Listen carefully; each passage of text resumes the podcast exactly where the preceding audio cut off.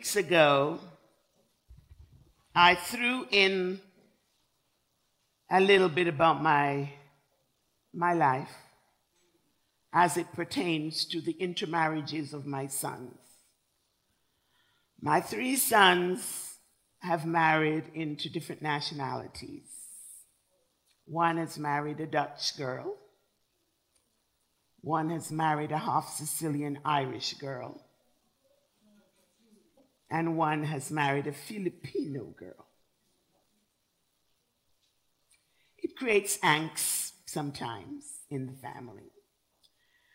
And the very ones of us who complain about racism practice reverse racism. But I want to inform us today that Jesus' will for us is that we will be a people of all nations.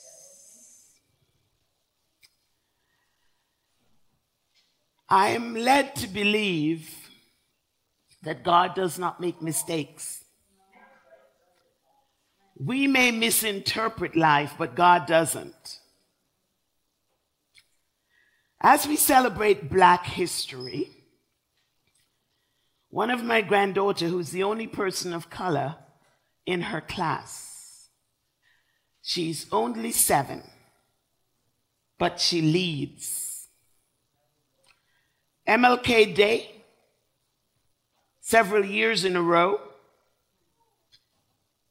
she's educated her class of all white children about who Martin Luther King is. For the entire month of Black History over several years, she has taken from her quite a large collection of books on Black heroes. And when she doesn't read them herself, she insists that the teacher read to the class. Because after all, it is Black history. I don't know whether they have books of that nature in their library at the school. But she does have an extensive library in her bedroom of black folks that I have only begun to learn about by visiting her. Tuesday night, Valentine's, I was sitting in a restaurant in the East End with some white folks all around looking at us as if we're aliens especially so because we're a mixed family. And my little granddaughter popped up from underneath the table to excitedly tell me what she learned that day about Viola Desmond. She said, Gigi, you know there's a black woman for the first time on the Canadian $10 bill. I couldn't remember but my dear granddaughter reminded me she's only six years old. As I sat there, I wondered to myself if I had just pure black grandchildren who are of Caribbean descent, would they have been so eager to learn and would their parents take the extra steps to learn about blackness and black history. I believe that they're going to be the pioneers of the future to shed a light on the injustices that they see, to stand in the gap for those who can't speak for themselves. Perhaps God knew what he was doing. He always knows what he's doing. And that is why we should be careful to question his providence and his will. A few years ago, I was walking through the park with them. I didn't know one of them could read. And as we're walking through the park and they had these signs up, I heard one of them says, if you see something, say something, do something, I believe those were the words of John Lewis. And I said, Who says those words? He says John Lewis. I thank you, Lord, because they're the future. I sense a fight in them for social justice and, you know, striving to fixate their identity on their blackness, even though it's only a half percent, 50%, or maybe more, because I too am blended and proud of it. I have grandparents who hail from Nigeria descent, Irish descent, British descent. I'm all blended, and so are all of us in our own ways. And that's Jesus' plan. He came to save the whole wide world, neither black nor white. In fact, according to the Bible, there really is no race just a human race. Apostle Paul says that God has infused in all of us the same blood. Out of one blood, God has created humanity. The injustices we see along the color line is not of God, it's evil, it is wicked. And whether it's about Ukraine and Russia, or countries where they're fighting civil wars, we should always be concerned about acts of violence because it is of the devil. We renounce it wherever we see it. Even when it's in our family, we should renounce it because division and, and evil divides. But when love exists, there is unity, bond of fellowship, and oneness. That should be our aim. Our theme is destiny. Awaken the call. Past few days, uh, weeks, we've been looking at different angles of this theme. And today, I want us to talk about taking up the mantle. What is interesting about taking up the mantle is quite often the people who have answered the call had no desire or intention to answer any call. They're just doing life. They're just living like my grandkids. Positioned to make a difference, and sometimes we don't even know. And so the progenitor of the story of Exodus, Moses, that we've been looking at over the past of the few weeks, is still the hero of the faith. And I reminded you that it was said that there is none greater than Moses in all of Scripture until Jesus came. Moses was the man. But the, the, the, thing about Moses, as we look at his life, it almost seems unsettling that he did not know, that he was not prepared for his moment. He must have heard how his parents put him in a basket and sent him adrift in a river, hoping that he would be spared from the onslaught of Pharaoh's anger against all the firstborn sons of the Hebrew people. He must have sensed something in his spirit when he attacked and killed the Egyptian who was beating to pulp one of his own people. But somehow, between that desire to make a change and make a difference, he met opposition from his own people. And he fled into the wilderness and found himself living among Midianites. It is easy for after 40 years living away from your people to feel a sense that I don't belong anywhere. I can't go back. There's no going back. Because if I go back, I can't go back and be an Egyptian because I've committed a crime against Pharaoh and the Egyptians. And I can't go back to my people because really they don't really want me. but God shows up. Just when Moses was feeling like he's a nobody, a cast out, a fugitive, and a murderer, have committed crimes that he's ashamed of, God showed up because that's how God works.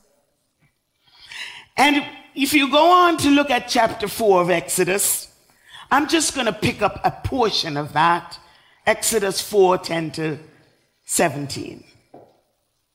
And it says, But Moses said to the Lord, Oh Lord, I am not eloquent. Either in the past or since you have spoken to your servant, but I'm slow of speech and of tongue.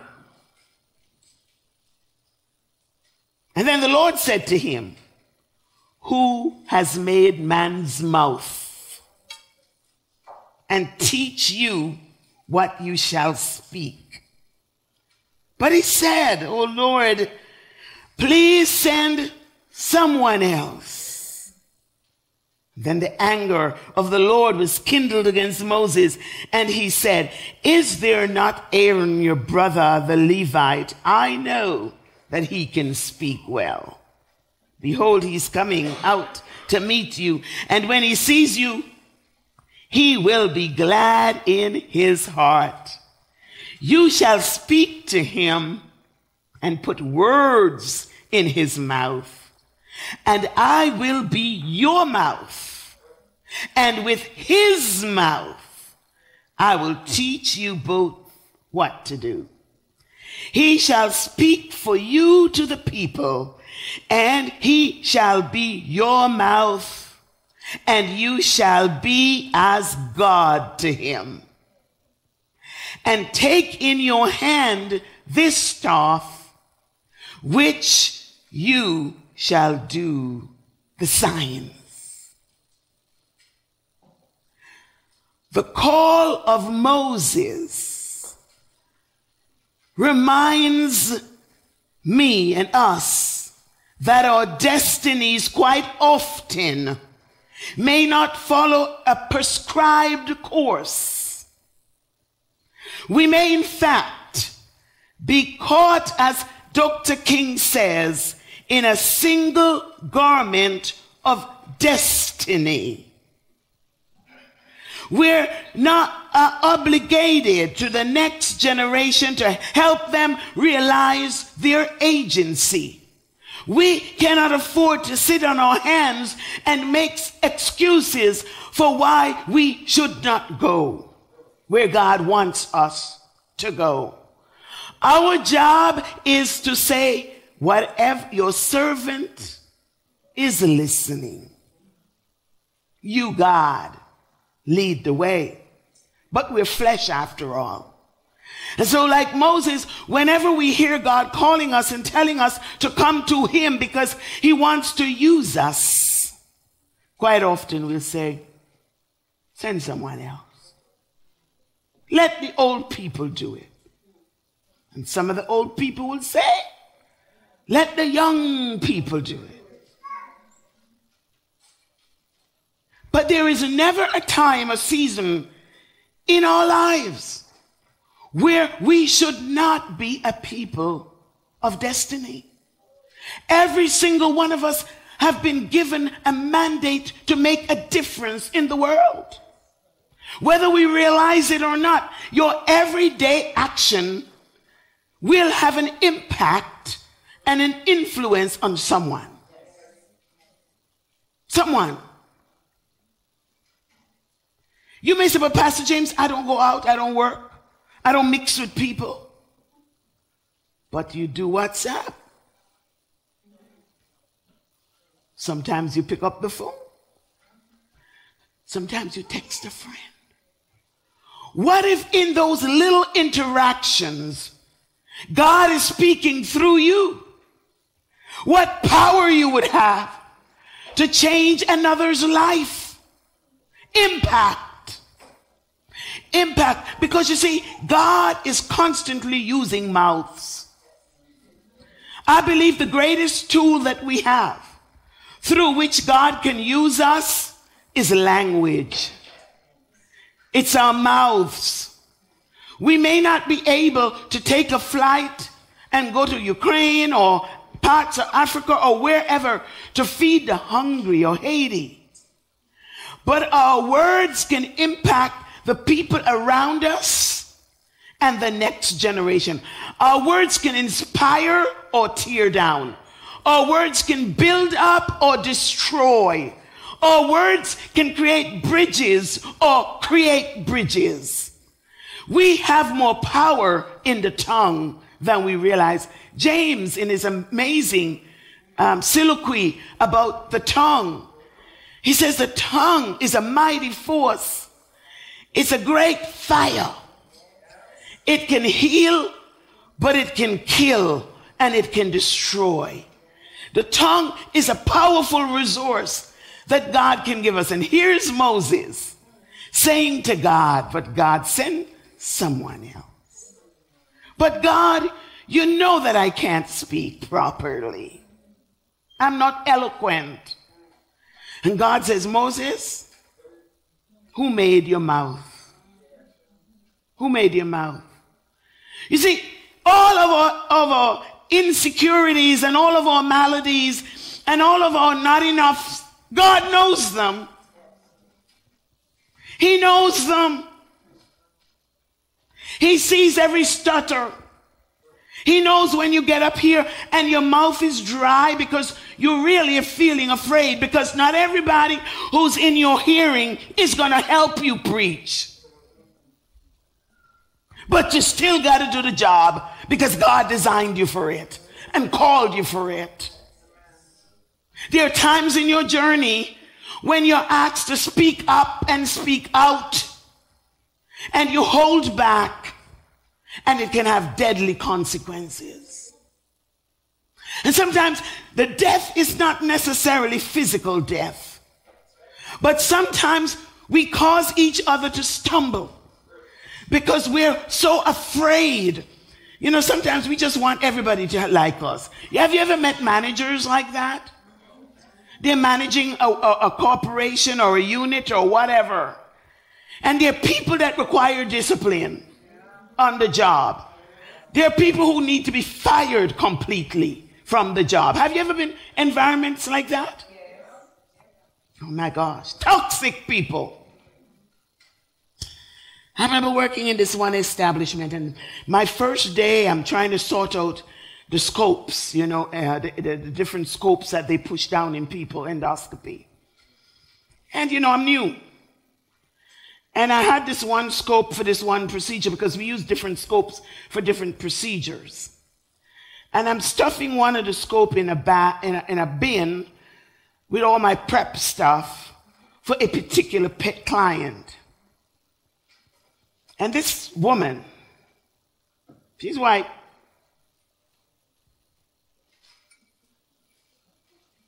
What are you doing? She grabs my that don't belong there. And she just carried on. I let it pass. But it was persistent. It didn't stop. And the poor, beautiful young manager just couldn't handle her, Italian girl. And I watched as things deteriorated. And I watched this beautiful girl. She was half our age, half this woman's age. And I watched as she was just being pulled down in her leadership. She was a good manager. And one day, all hell broke loose, as they say. And the F words and the this and the that was carrying on right in front of the clients. Because you see, when you don't stop a bad habit, it grows. And she went to the locker room and she sat and she cried because she too started swearing. And I said, Why did you allow this woman to pull you down to her level? Well, she knew I was praying for her. Because I always say that to her at the end of every shift I'm praying for you. I affirmed her. And that day in the locker room, I grabbed her and I prayed over her. So don't let them pull you down. Don't let them pull you down. You see, the problem is all of these people, when they know that there's a, a vacancy for the manager's job or the resource nurse job, some of them been there 30, 40 years.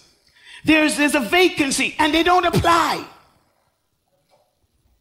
And some young girl comes with her degrees and all of that, and she applies, and they make up in their mind that they're going to lead from the sidelines. And if she thinks that she's going to lead this team, she's got something coming for her because we're going to show her. Now, the audacity is that they did not have the courage to apply for these jobs.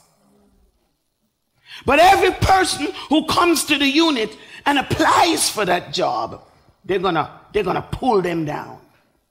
Moses had the same problem.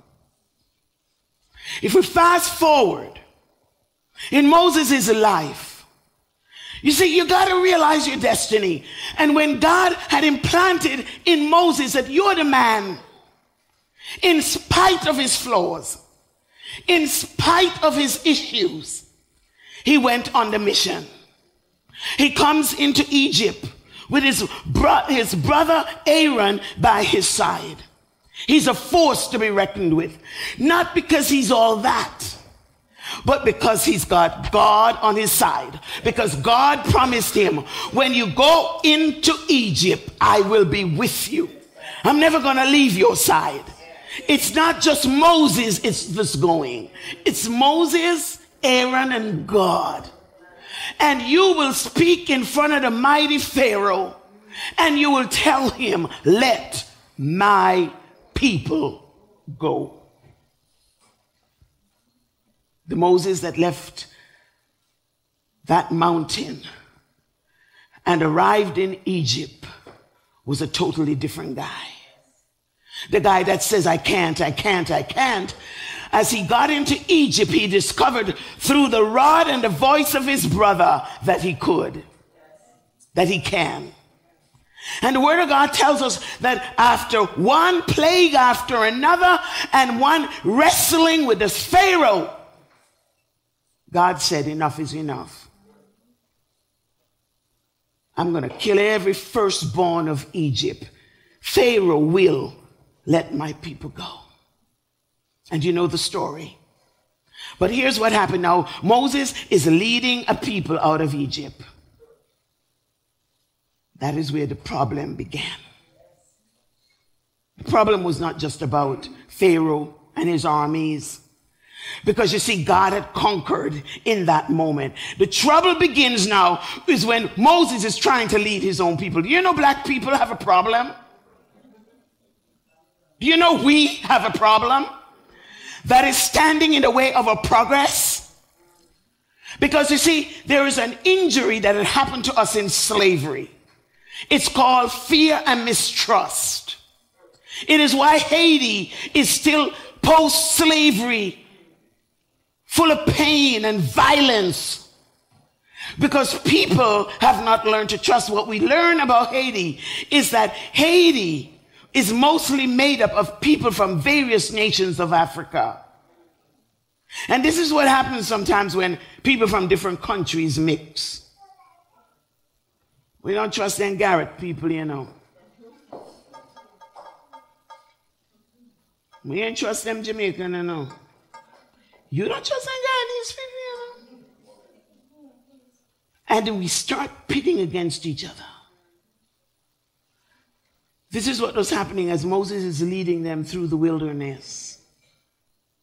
A journey that was to take 40 days is stymied and the, the, future and the progress and the ingenuity and the impact and the industry is inhibited. Not because God hadn't set them free but because they spend too much time complaining and arguing and fighting among themselves and give Moses headache.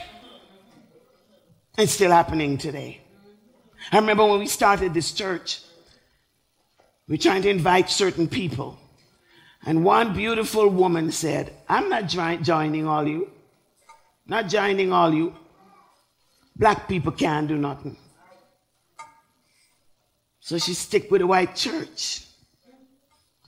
And we may say, well, at the time I thought, oh my gosh. But the longer I live, the more I get to understand what she's talking about. Because we are our own worst enemy. We are positioned in such a way that we could build a great city and empire. We are positioned in such a way that our young people and the next generation could rise up and look back and call us blessed. Because we've taken up the mantle and we've led well. But we create our own barriers for success. Barriers that are birthed in fear and mistrust. Barriers, I mean, even President Obama, even though he made it to the White House, many of the people who objected to him are black people. He's not black enough. He's not white enough. He's like Moses. I'm not Egyptian enough. I'm not Hebrew enough. Oh, that we would understand that for every generation, God is calling out people to serve Him, regardless of what our pedigree is. When God calls you and He gives you agency, just do it. You know, I like to tell stories. When we came to Canada first, my husband was on his own for a while there. He had a good savings going waiting for me to come. He even had investment in gold till I show up. Marriage cost. Slowly but surely, I, you know, life happens, children come, and all of that. I remember we were trying to buy a home. We went to Scotiabank where he had all his savings. They weren't interested in giving us a mortgage. Went back again. They still weren't interested in giving us a mortgage. And went back. There was this black lady. This is why I don't, I don't, I don't question where people are from. See, we, we, have this thing in us like, which island are you from? I don't care what island you're from. Those things are irrelevant. God placed you in places where you can make a difference. This young lady, she says, I see you having a bit of a problem, but there's a way. There's a way. I want to help you. I want to help you. She said, Scotiabank have a subsidiary called National Trust. And you remember National Trust? She may not get a mortgage here, but National Trust will give you a mortgage. And she set us up. That's how we got our first mortgage. Because someone was positioned to help someone of their own kind. If that is our posture, that God has destined us to be in certain spaces and time for the moment, act. Do something. Help one another. Help your people. I remember when I worked at a long term care, I was a nurse manager there. Some of the sisters would come in for their shift late and they would scurry in. I said, Don't worry, relax, I'll already fixed your cart, PSWs. I said, Oh my gosh, thank you. I said, I've been where you are. You see, sometimes when we get elevated, we don't look back to see where we came from. And we get on our high horse and we treat people like garbage and forget that we too came through the same scenarios. You understand what I'm saying? Doing the two jobs, running from one to the other, leaving your children at home, having to take a break and spend your lunch hour trying to convince them to do their homework, and all of that we should always remember where God brought us from so we can help each other up, take the stress off of each other, not add stress to our lives. Moses, I would say, had a lot of issues. When you think you, you, you finish with Pharaoh, you know you got to work with your own people. And here's what happened. You know the story. A little bit of that slave attitude perhaps followed them along the way. They said, Moses, you bring us out here to starve us. When we remember the leek and the garlic and all the things we used to have down in Egypt, you expect us to be contented, Moses? Well, we're not happy. We might as well go back to Egypt. Moses gets angry. He gets the first set of tablets. He comes down, and they have conspired against his leadership. Whatever happened to Aaron, we don't know. But Aaron as well seemed to have forgotten his purpose, his calling, his mission. When Moses comes down, he sees the children of Israel doing every evil thing that you can imagine. And the worst of all, idolizing a golden calf that they made from their jewelry. When Moses saw the spectacle, all he could do was get mad and angry, broke up. Now, anger comes out of slavery too. Anger comes out of George Floyd's death. We live with anger every time we encounter racism. We, we, we encounter fear. How many of you know that it's not of God? It is not of God. Fear is not of God. He does not give us a spirit of fear, but of power and of love and of a sound mind. Moses figured, you know what? I'm done. I'm done. God, this mission is too much for me. Bam! He breaks up the, the, the tablet. And we know that God is also an angry God. Now, God's anger not only kindled against Moses, he, it was kindled. In fact, he said to Moses, You go down and see what a mess they've become. It is so easy to disintegrate into the worst forms of carnality when we're not of an obedient heart and listen to God. We'll be shocked at what we can accomplish and become when we're not yielded to the wisdom of God. Do you know what God did? God said to Moses, That's it, Moses. I regret that I even brought them out of Egypt. Just, I'm just going to kill all of them. Moses was a great leader. A great leader knows how to negotiate. He sees that the situation is out of his control. It's, de- it's, it's es- de escalating. He says, God, you know what? Let's just see who's on your side. And the rest, just kill them. Do whatever you want to do.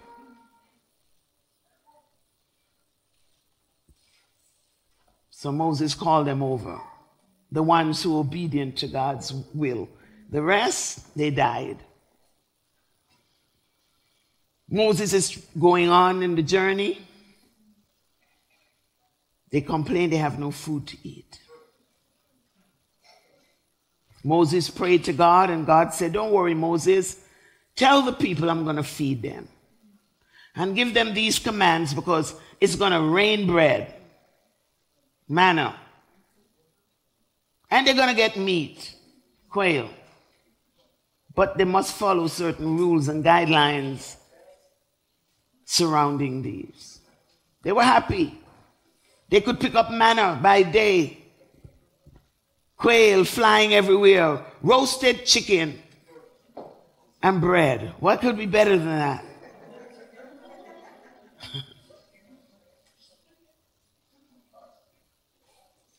Have you ever had quail? Delicious. As a matter of fact, I didn't know much about what birds name when I was a kid, but we used to kill a lot of birds when I was a child and roast them roast all them little bones and just chew on them. They were good. I could have done well in the wilderness. Couldn't you? But that wasn't good enough for them. They break all the rules around the man. It start to get smelly and stink. Because they weren't supposed to store it. Then they complain again. Further along the way, this is now in the 40 year period now because they already missed the window of exit, which was supposed to be 40 days. But because of their constant grievances and complaining, the, the, the, short journey has now been extended into 40 years. And during that time, of course, they had issues, water run out.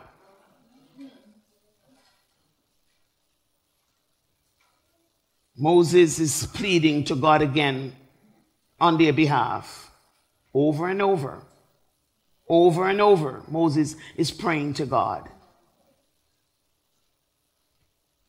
God says to him, You know, there's a rock there at Meribah. When you go over, I just want you to speak to the rock. And when you speak to the rock, water will come out. They get to the rock, and the people start grumble. Cause the Bible put it mildly, but I'm sure it was a more worse than that. Moses, you don't know what you're doing. You're a joke. You're going to make us thirst and die out here in this wilderness, in this hot sun. God told Moses, Speak to the rock. You know, leadership is tough. Sometimes you don't want to speak.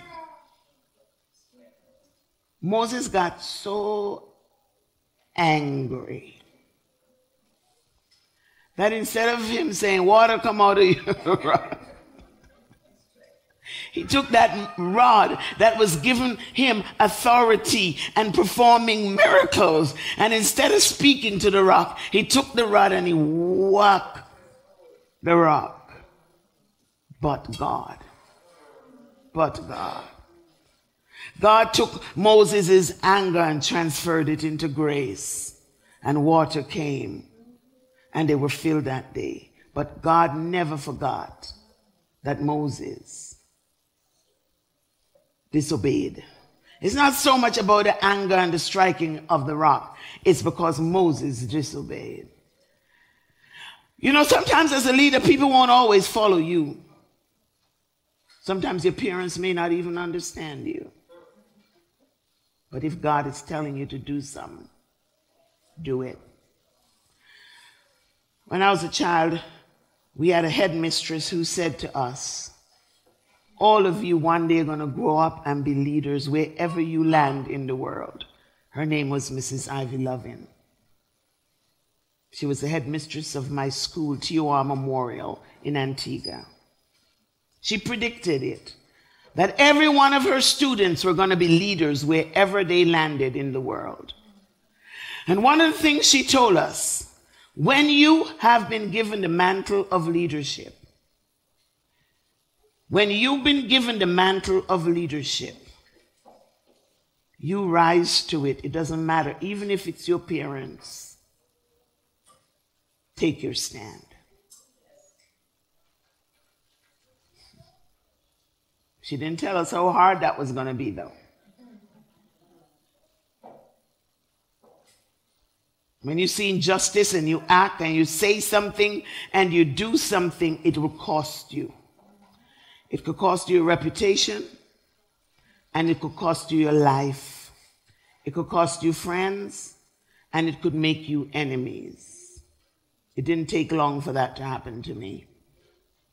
Went into nursing at 17. I was young, younger than most of the people that were in my group. Shortly thereafter, we had a situation, one of the students were dismissed, and I just happened to have been the president of the nurses, Student Nurses Association.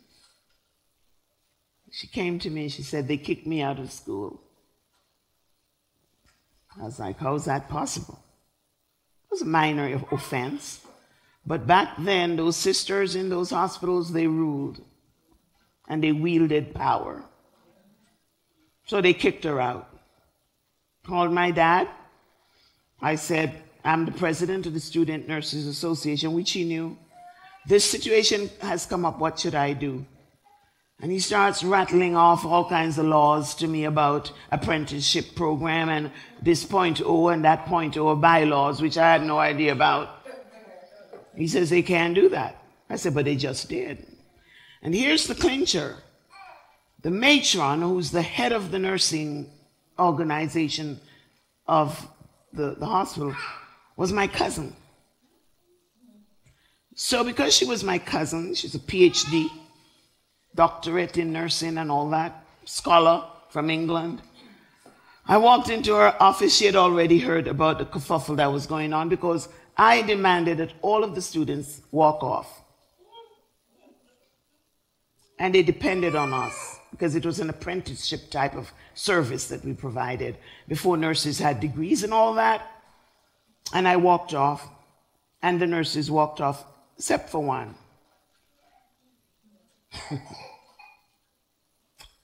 When I walked into her office thinking, okay, this woman is my cousin, it's all good. She says, Get out of my office. Get out of my office. Then I heard my mom saying, Somebody from the ministry says to her, You better talk to your daughter because somebody's going to poison her. And it just escalated from there. But here's the thing they had to reinstate her. Today, she's a big nurse right here in Canada. But it costed me and those who went along with me. Leadership. When you take up the mantle and say yes to leadership, it will cost you. It will cost you to say no to injustice and to do what is right. And people will skew all they want about you. As long as you know you're doing what is right in God's sight, you should do it. Because at the end of the day, it is God that you seek to please. Destiny calls you. You don't choose it. It just calls you. And here's the thing I never desired the leadership of the Nurses Association. But while other people are studying for exam, I'm sitting in a little mini library in the classroom and I'm discovering books that has to do with plays and drama written by Trinidadian playwrights. And I'm getting excited. I'm like, this is great. Why can't we do this? And so my husband will tell you, we'd just put on one event after another doing drama and music and dance. And people say, wow, we've never done this before. Why don't you be our president? That's how it just that's just how it happened. Sometimes you're in a space where you're just having fun and the mantle is put on you. Moses was out there with enjoying his family life and his looking after sheep, and the mantle is put on him. And I'm sure along the way Moses is like, man, I'm so I'm so sorry I took this mantle up. It's not worth it. Moses, did you know that millennials down the road we will be looking to you to inspire our leadership? to inspire our life. And as we look back at all those who have taken up their mantle throughout history, some of them you see today in the history of Canada. A woman goes to the theater, she just wants to sit where she thinks she deserves to sit. In the main part of the movie theater. She said, I will pay extra if I have to to sit here. I don't want to be in the balcony. They say, You can't sit here, ma'am. I cannot sell you a main floor ticket. Viola Desmond. She tried. They refused, so she sits in the main floor, and the police was called. She was charged and sent to jail for a night. Her charges stayed with her until 2017 or 18. And then she lands on the $10 bill. Here's the thing about destiny. All the people who stood their ground and stood for what is just and what is right never planned to be on any $10 bill. That was not their desire or their intention. When Rosa Parks decided on that day after being so fatigued that she will not get up and sit at the back of the bus, she had no intention to have her name go up in history and in all the ways that we celebrate and mark her life today. MLK Jr., Dr. Martin Luther King. He went to seminary. He was just busy writing the most amazing papers that you can imagine. You should take some time and write and read his stuff. Nobody that young should have such a brilliant mind. And all he was doing is just propelling himself to become the best pastor ever. He shows up at this amazing church. He just wanted to be, you know, your regular pastor with your pastor's wife and the little children, doing God's business. And then the height of the civil Rosa Parks, Montgomery, and all the stuff that was going on, they said, We need you to lead us. You're the right man for the hour. He considered it. He never thought he would lose his life doing it until later on when the attacks became more vicious and vile. And in one of his great speeches, he said, I've seen the promised land. Because he had already made up his mind that for him to live is Christ and to die was gain. He never knew that there will be monuments in his honor, that there will be museums built in his honor, that there will be holidays, public holiday in his honor to celebrate his birth by presidents and commoners alike. He didn't set out so that his names will go up in lights. But he obeyed the call of God, his destiny to break the shackles of racism in America and cause some victory for the people who was not. Here's what I want to remind us today in this, in this short message is that you serve a God that knows all your impediments and weaknesses, and yet He calls you. You serve a God that sees your shame and your past, the blood on your hands, and yet He calls you and sanctifies you and asks you to come and be his servant. Don't you just love that? You serve a God that when parents discount you, when friends assail you, and others reject you, this God says, Come unto me, all ye that labor and are heavy laden. I will give you rest. You may not know why this is your moment now to come and serve Jesus. But maybe generations to come will be speaking your name. I remember when George Floyd died, I felt hope rising inside of me. I remember the message I bought that Sunday. It was Easter. Except a seed fall to the ground and die, it will not come to life. And I said in that message, something good is going to come out of this death. Here we are in America before Congress, trying to f- pledge their way through a George Floyd Justice Act. Lives are never wasted that are given to Jesus. Purpose is never lost to those who find their purpose in Christ. I want to invite you to, today to take up the mantle. I cannot tell you what God is calling you to do.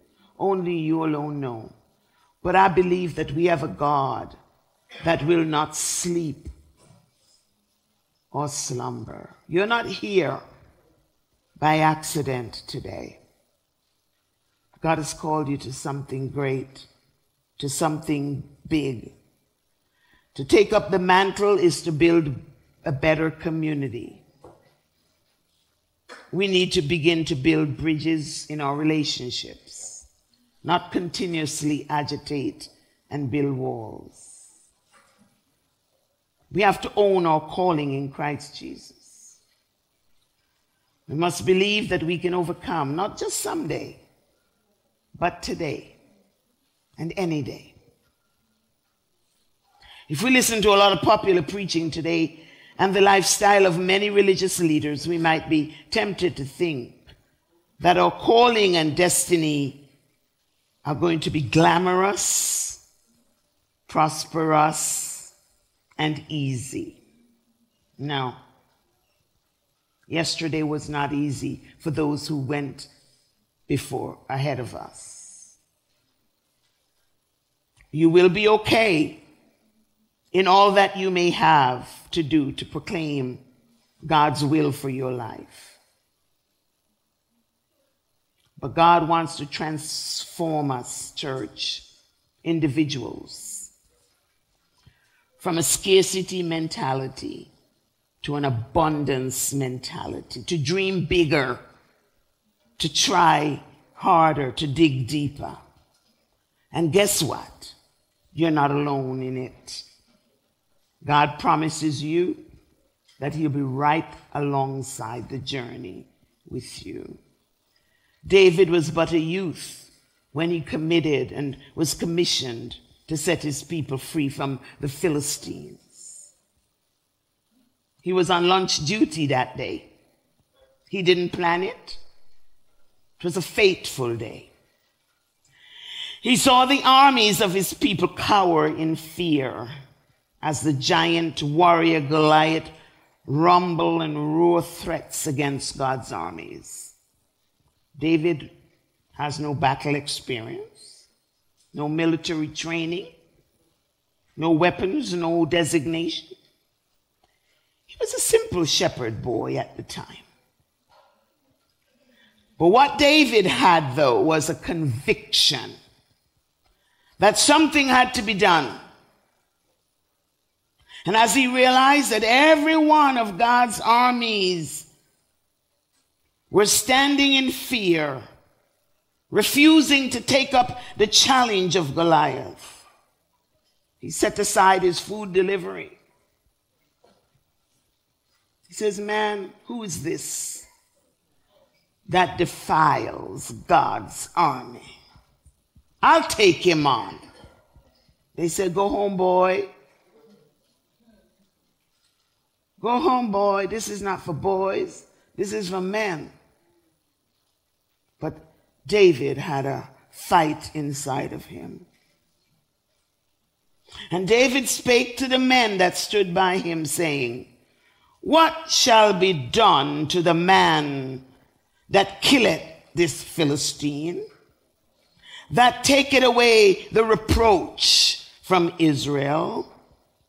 For who is this uncircumcised Philistine that he should defy the armies of the living God? In the middle of a national crisis, God chooses a young lad. Some average that he'd be somewhere between 13 and 15 at the time.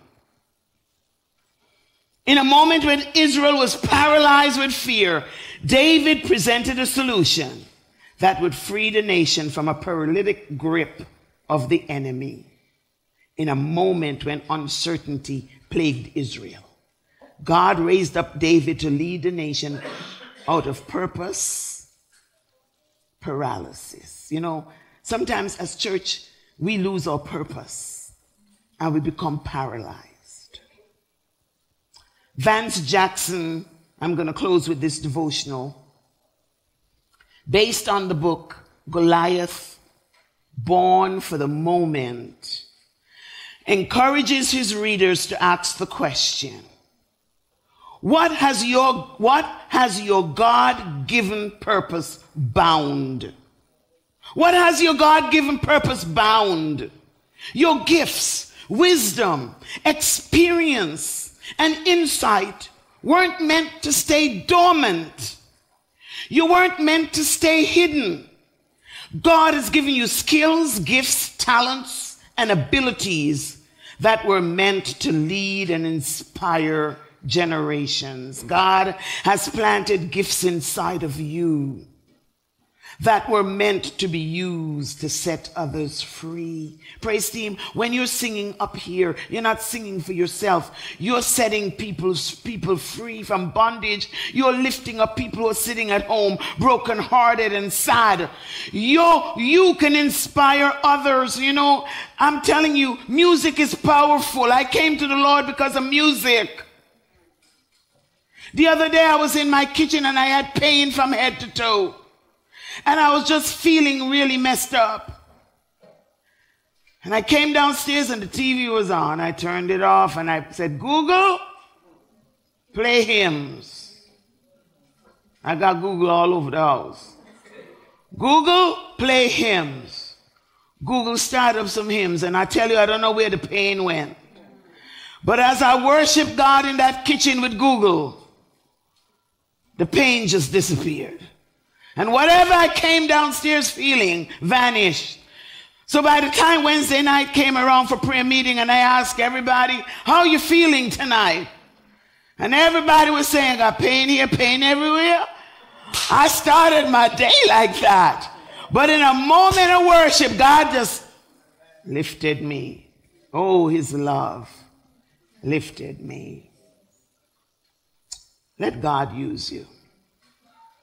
Let God lead you to set others free. Free from the tyranny of fear.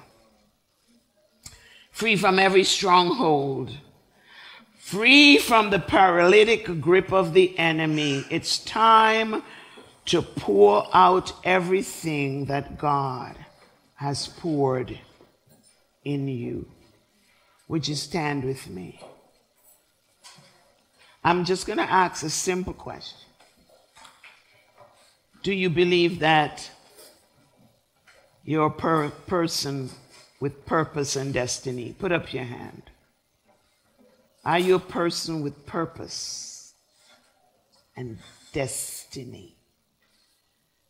Do you embrace the fact that you're here for a reason? That you are special? That God can use you in profound ways to make a difference in your generation. Do you plan on being used of God for this time, this season, this moment, this century?